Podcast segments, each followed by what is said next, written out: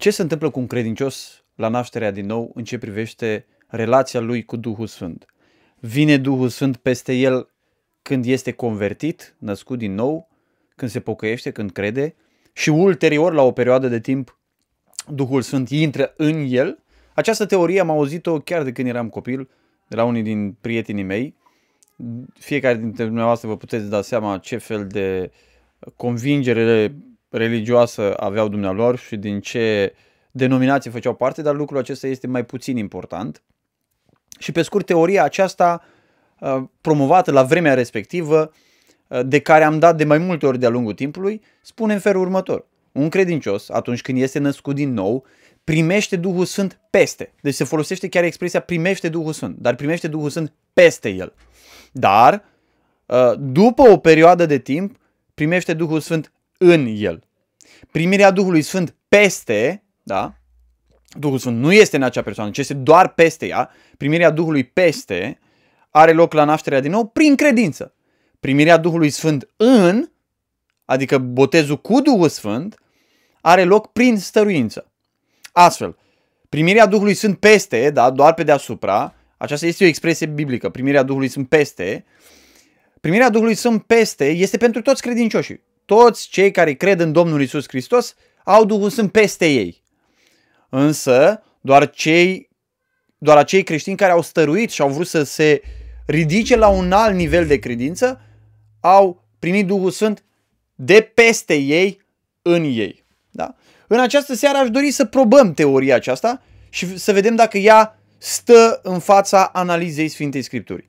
Este adevărat că există două feluri de primire a Duhului Sfânt, una peste și una în, este adevărat că Duhul Sfânt prima dată vine și cumva planează deasupra noastră și ne călăuzește, ne îndrumă, lucrează din, așa să spune, lucrează din exterior asupra noastră, dar la botezul cu Duhul Sfânt începe să lucreze din interior uh, în viața noastră și evident, spun ei, este de dorit ca să aștepți ca Duhul Sfânt să lucreze din interior în, loc, în inima ta, nu doar din exterior.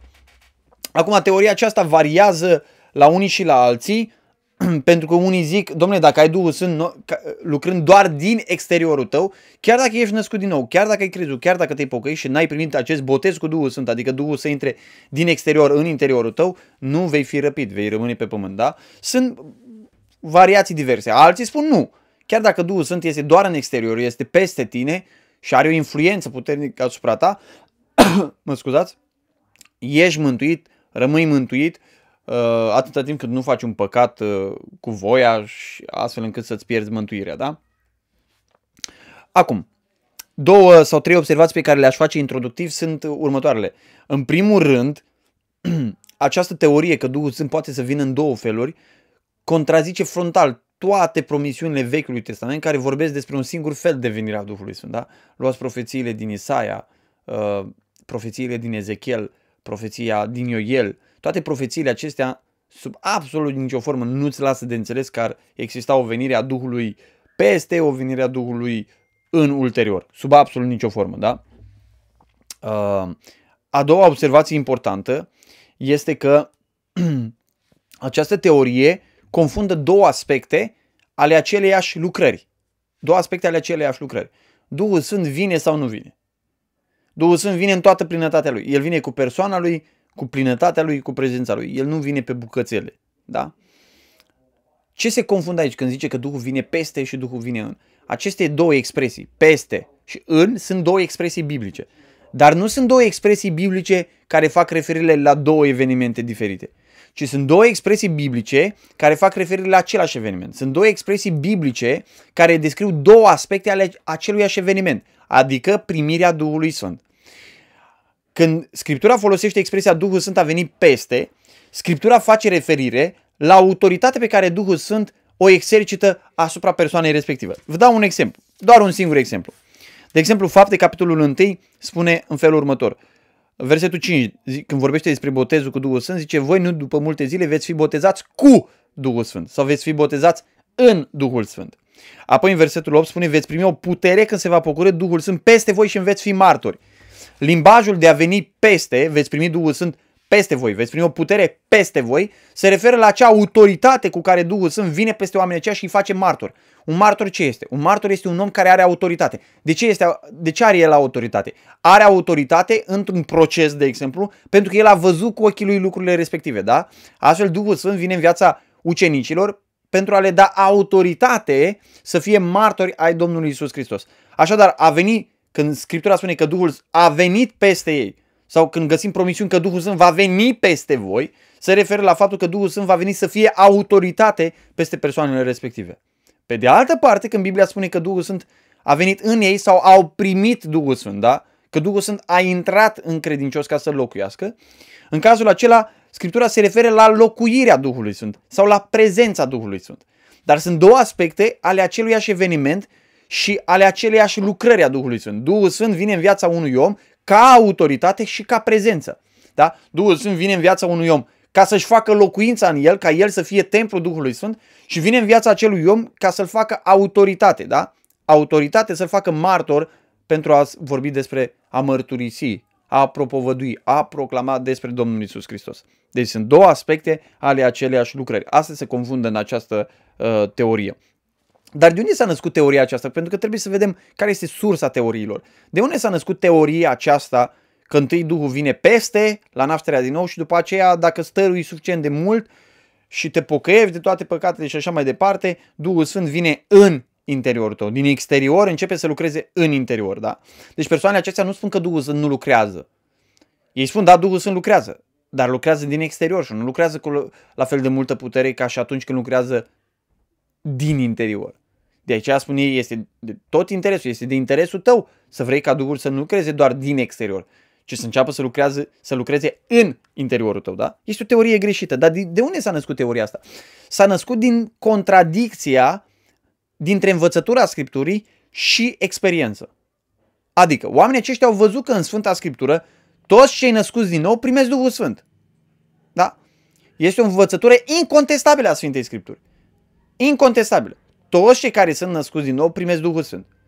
Dar ei, în experiență, au văzut că deși au avut Duhul Sfânt, da? sau au fost născuți din nou, totuși au avut anumite experiențe ulterioare nașterii din nou. Și neștiind cum să încadreze experiențele astea, cum să le numească, au spus, păi ce am experimentat noi prima dată este primirea Duhului Sfânt peste, a, a venit Duhul Sfânt peste noi și ce am experimentat a doua oară mult mai puternic, după stăruință, după căutare, după pocăință și așa mai departe, este primirea Duhului Sfânt în ei, în noi. Da? Deci asta, de aici s-a născut teoria asta. Din contradicția dintre învățătura Scripturii care spune clar că noi toți primim Duhul Sfânt la nașterea din nou și experiența unor oameni uh, care a convins pe aceștia că există o altfel de primire, o primire mai specială a Duhului Sfânt după nașterea din nou. Și acum, dacă mă întrebați pe mine cum aș împăca lucrurile acestea, ar fi în felul următor. Eu nu cred că există două veniri ale Duhului Sfânt, una peste, una în, sau că Duhul Sfânt vine din lucrarea lui exterioară într-o lucrare interioară. Lucrarea exterioară a Duhului Sfânt este doar pentru oamenii nenăscuți din nou. Da? Asta e un lucru foarte important de precizat. Așadar, oamenii ăștia când spun că sunt oameni născuți din nou, care au Duhul, sunt doar peste ei și că Duhul lucrează doar din exteriorul lor, ei vorbesc despre oameni nenăscuți din nou ca despre niște necredincioși. Pentru că doar față de necredincioși, Duhul Sfânt lucrează din exterior, ca să-i lumineze, ca să-i cerceteze, ca să le străpungă inimile, ca să-i atragă și așa mai departe. Da? Doar, doar pentru necredincioși se potrivește lucrul acesta. Explicația mea este următoarea. Dacă te uiți la învățătura Scripturii, eu cred că Duhul Sfânt vine în interiorul, în viața, în inima credincios, credinciosului născut din nou în momentul în care a fost născut din nou, dar există umpleri ulterioare, da? consecutive. Cum vreți să le numiți dumneavoastră? Există umpleri repetate ale credinciosului cu Duhul Sfânt pe parcursul vieții sale de credință. Asta ar fi o explicație, cred eu, mult mai biblică.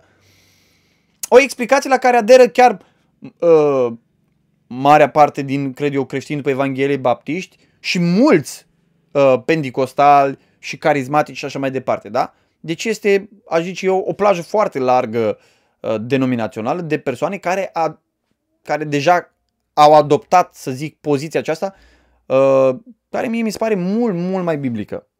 Dar aș vrea să vă demonstrez lucrul ăsta cu Biblia.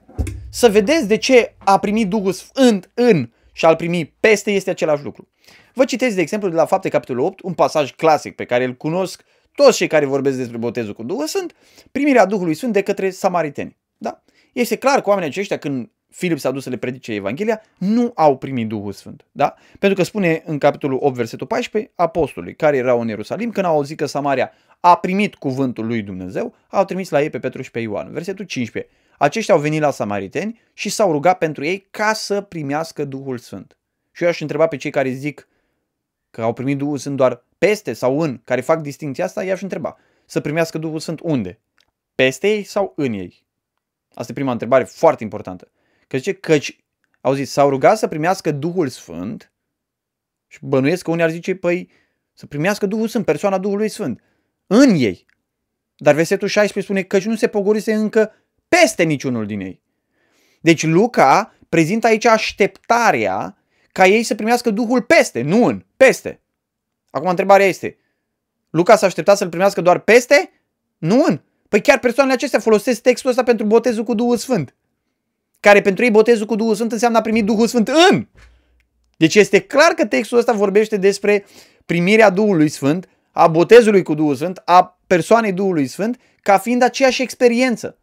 Folosește expresia să primească Duhul Sfânt și folosește expresia pogorât peste ei. Deci a primit Duhul Sfânt și a să pogorâ peste sunt unul și același lucru. Apoi spune versetul 17, revine din nou la prima expresie. Atunci Petru și Ioan au pus mâinile peste ei și aceia au primit Duhul Sfânt. Din nou aș întreba, au primit Duhul Sfânt în ei sau peste ei? Asta e întrebarea. Au primit Duhul Sfânt în ei sau peste ei? Păi spune, au primit Duhul Sfânt. L-au primit în ei.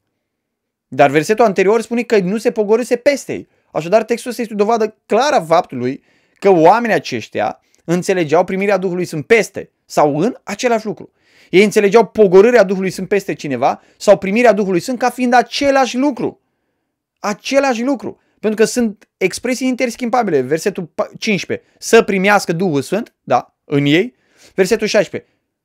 Să se pogoare peste Duhul Sfânt, să se pogoare Duhul Sfânt peste ei. Versetul 17. Nu au primit, uh, aceia au, au primit Duhul Sfânt, nu zice peste ei, ci au primit Duhul Sfânt. Versetul 18. Simon a văzut că Duhul Sfânt era dat, la persoana Duhului Sfânt. Versetul 19. Peste oricine voi pune mele să primească Duhul Sfânt. Deci astea sunt expresiile.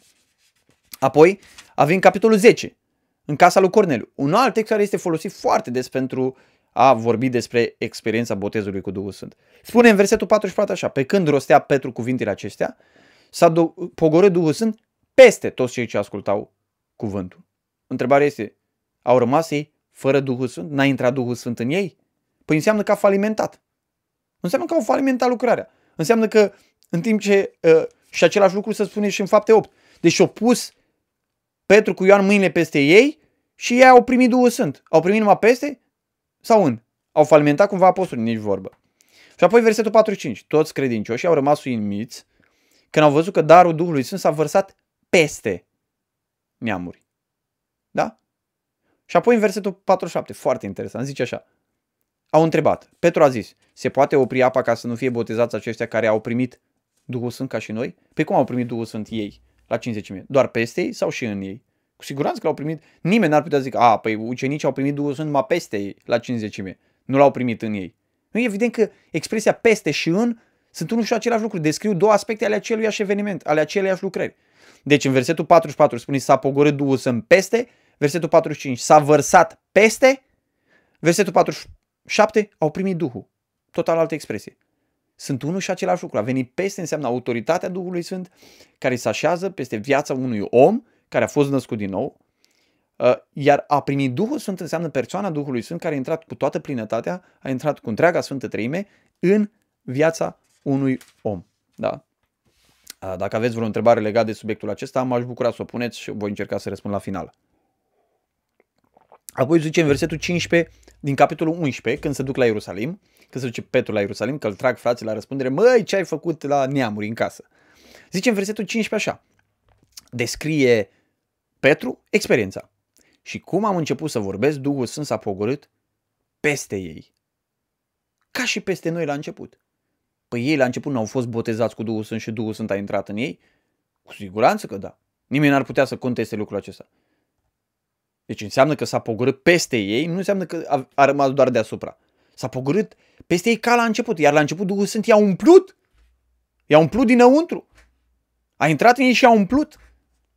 Iar versetul 16, foarte interesant, versetul următor zice, și m-am adus aminte de vorba Domnului cum a zis, Ioan a botezat cu apă, dar voi veți fi botezați cu Duhul Sfânt. Deci a venit Duhul Sfânt peste și a fi botezat cu Duhul Sfânt sunt unul și același lucru. Însă persoanele acestea despre care eu vorbesc zic, zic că a venit Duhul Sfânt peste e un lucru și a fi botezat cu Duhul Sfânt e altceva. Când Duhul Sfânt inundă toată viața ta dinăuntru. Ei, uite că Petru folosește expresiile alea pentru a se referi la același lucru. Versetul 15, s-a pogorât peste ei, versetul 16, veți fi botezați cu Duhul Sfânt. Deci a fi a se pogorâ Duhul Sfânt peste și a fi botezat cu Duhul Sfânt sunt unul și același lucru. Și dacă lucrurile n-au fost clare, vă mai citesc un pasaj. Al treilea pasaj despre botezul cu Duhul Sfânt, fapte capitolul 19. N-am citit fapte 2 pentru că și în, uh, în fapte 10 și în fapte 11 se precizează ca și noi, ca și noi, ca și noi, da? Și face referire la evenimentul respectiv. Ia ascultați ce spune aici. S-a întâlnit Pavel cu niște ucenici din Efes, ucenici de-a lui Ioan, din partida lui Ioan, și întreabă în versetul 2 și le-a zis, ați primit voi Duhul Sfânt când ați crezut? Ei au răspuns, nici n-am auzit că a fost dat un Duh Sfânt. Despre ce vorbesc aici? Despre a primi Duhul în sau peste? E clar că Apostolul Pavel nici nu face vreo diferență. Nu întreabă, ați primit Duhul Sfânt în, ați primit Duhul Sfânt peste? Nu, zice, ați primit sau nu ați primit Duhul Sfânt? Deci e clar din acest verset și din răspunsul lor că ei înțelegeau venirea Duhului Sfânt ca fiind o singură experiență, nu zece, una singură. Și ei n-au auzit lucrul ăsta. Și apoi în versetul 6 zice așa, când și-a pus Pavel mâinile peste ei, Duhul Sfânt s-a pogorât peste ei și vorbeau în alte limbi și proroceau. S-a pogorât peste ei. Din nou, dacă ar fi o diferență dintre a se pogorâ Duhul Sfânt în și a se pogorâ peste, înseamnă că oamenii ăștia au rămas cu o singură parte din lucrarea Duhului Sfânt. Ei au primit Duhul Sfânt doar peste. Urma cine știe când să primească Duhul Sfânt în. Păi atunci dacă oamenii ăștia nu au primit Duhul Sfânt în ei, ci doar peste ei, ce succes a avut Pavel în lucrarea lui? Când n-a reușit decât să intermedieze primirea Duhului Sfânt în, nu peste. Și dacă oamenii aceștia n-au fost botezați cu Duhul Sfânt, ci au primit Duhul Sfânt doar peste ei, pentru ce să folosește textul ăsta pentru botezul cu Duhul Sfânt? N-are niciun sens. Repete, teoria asta este un nonsens. Că la momentul nașterii din nou primești peste și după stăruință îl primești în. N-are niciun sens. Înseamnă că nu mai poți folosi nici fapte 10, nici fapte 19, nici fapte 8 pentru a vorbi despre botezul cu Duhul Sfânt. Că în toate pasajele acestea se spune că Duhul Sfânt a venit peste, nu în. Peste. Și toate pasajele astea sunt folosite de aceste persoane pentru a vorbi despre botezul cu Duhul Sfânt. În timp ce ei spun că atunci când vine peste, nu-i botezul cu Duhul Sfânt. E nașterea din nou doar. Duhul Sfânt vine doar peste. Da? Ce am vrut să dovedesc, în caz că sunt unele persoane dintre cei care mă ascultă sau vor fi anumite persoane care vor interacționa cu învățătura aceasta, am vrut să vă arăt că uh, teoria aceasta nu are susținere biblică și motivul pentru care am făcut clipul acesta este datorită faptului că ar putea să fie anumite persoane, nu doar că poți fi de folos cuiva care crede lucrul acestea, să ai niște argumente pe textul Sfintei Scripturi, ci dacă ești una din persoanele care crede lucrul acesta, aș vrea să te bucuri de toată lucrarea Duhului Sfânt și să te bucuri de prezența Duhului Sfânt în viața ta. Să te bucuri de faptul că Duhul Sfânt atunci când a intrat în viața ta sau când l-ai primit, el a venit nu doar peste, el a venit înăuntru. Da? El a venit peste tine în sensul că a venit ca autoritate peste viața ta, dar a intrat în viața ta. Da? El nu vine pe bucățele, el nu vine uh, pe porțiuni, pe părți, el vine sau nu vine. El vine întotdeauna, vine în întregime. Cu siguranță avem nevoie de această lucrare continuă de umplere sau de plinătatea Duhului Sfânt, cu siguranță, dar lucrul ăsta este cu totul altceva, este o manifestare a Duhului Sfânt din interiorul nostru fie pentru momente speciale în care slujim într-un fel sau altul și suntem umpluți cu Duhul Sfânt pentru lucrarea sau slujirea respectivă, fie suntem umpluți continuu când stăm în cuvânt, în rugăciune, în post, în părtășia frețească și așa mai departe, pentru a trăi așa cum Dumnezeu vrea, în adunare, în lume, în casă și așa mai departe. Da? Acestea fiind spuse, dragii mei, sper să vă fi fost de folos aceste cuvinte și să vă bucurați și să celebrați prezența Duhului Sfânt în viața dumneavoastră dacă ați crezut cu adevărat în Domnul Isus și v-ați pocăit.